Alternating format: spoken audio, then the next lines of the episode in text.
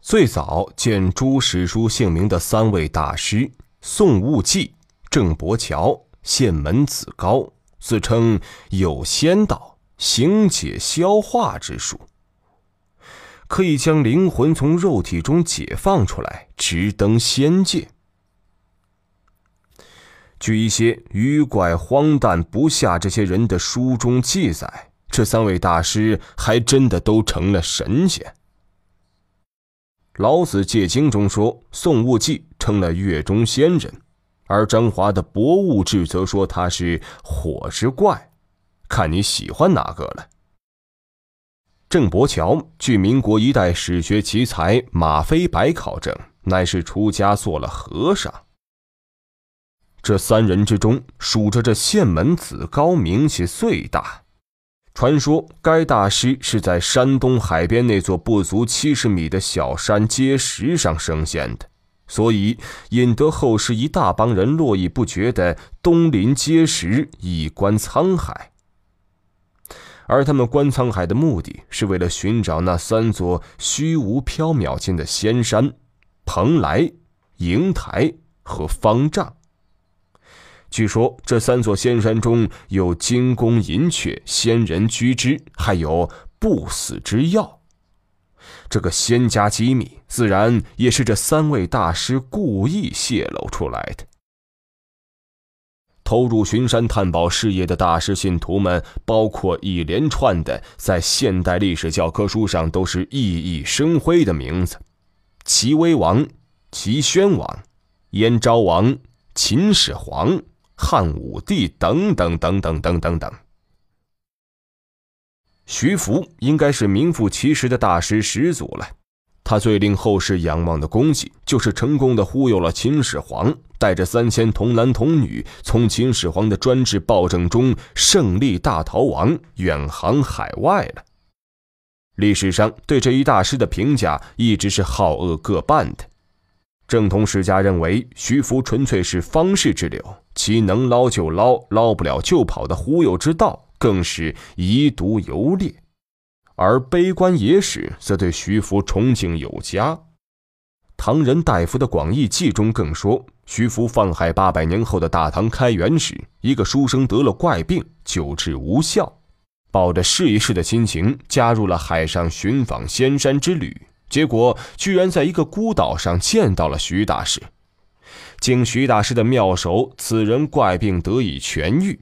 徐福大师还一度变身为热血电视剧中的长生不老的大反派帝释天。许父许大师是名副其实的女汉子。在清一色的男大师世界中，凭着自己强悍的相面能力，为女性撑起了半边天，更被汉高祖封为慈亭侯。这位女大师以预言某位大富大贵之人将饿死而闻名于世。为了故意和他的预言作难，汉文帝还特意将一座铜山赐给了许父预言将会饿死那位宠臣邓通。并且给予他私铸铜钱之权。不久，文帝去世，景帝即位，邓通便被罢官抄家，最终困饿而死。而另一位被他预言将要饿死的大将军周亚夫，虽在景帝时因平定七王之乱升为丞相，但是很快就因功高盖主而遭诬陷。景帝设宴招待他时，故意在他面前不放筷子。周亚夫不明就里，竟扭头找管事的要筷子。景帝笑眯眯地对他说：“难道有这些你还不够吗？”周亚夫明白以后自己没得吃了，不久便被下狱，绝食而死。许父神像大名，引得后世无数男性大师对其顶礼膜拜，将其奉为师祖。还伪造了大量的许父著作，包括著名的相书。二大有福这个说法就是出自这本书。如果有人鉴定你家盛饭的碗是汉代留下来的，你即使再对他的鉴定功夫佩服的五体投地，也不会把他当成从汉代一直活到现代的老神仙。但是，一代英主汉武帝显然不这么认为。当一个叫李少君的老头对他说：“你的一件铜器是齐桓公时期的。”汉武帝立即就相信这个老头已经活了好几百岁了。后来，这位李大师病死了，汉武帝还以为他师姐仙去了。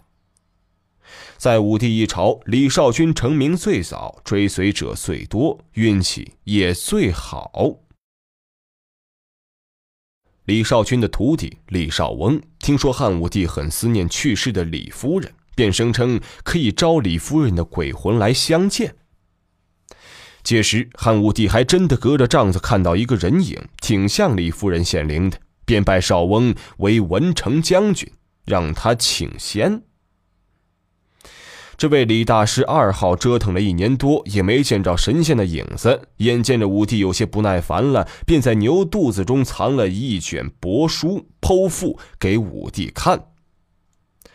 但是武帝认出了帛书上的字迹像极了少翁手笔，一拷问，少翁供认不讳，遂以欺君之罪被诛。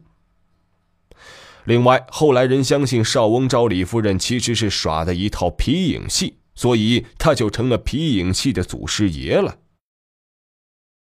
李少翁的继任者栾大运气更差，他欺负汉武帝不懂磁铁同极相斥、异性相吸的科学知识，用磁石做了棋子，耍了一套魔术，被武帝拜为武力将军。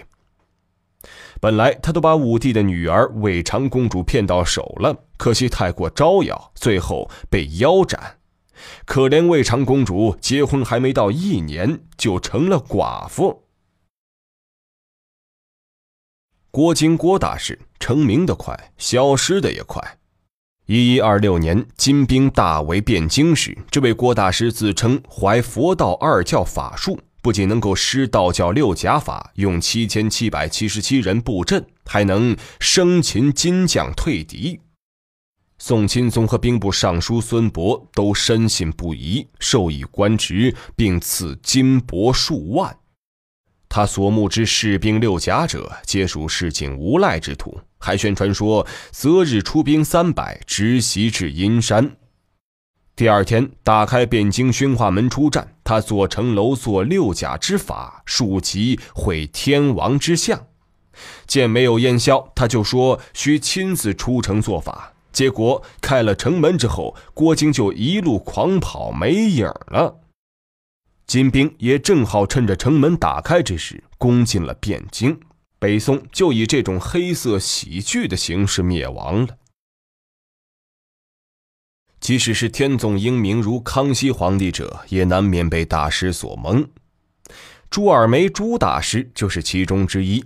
民间更盛传朱大师是娶了个狐狸精做老婆。在狐狸老婆的指点下呼风唤雨，甚至抢了张天师的风头。康熙本人一直是迷惑其中的，但是不久忌惮朱大师党徒太盛，于是将其诛杀。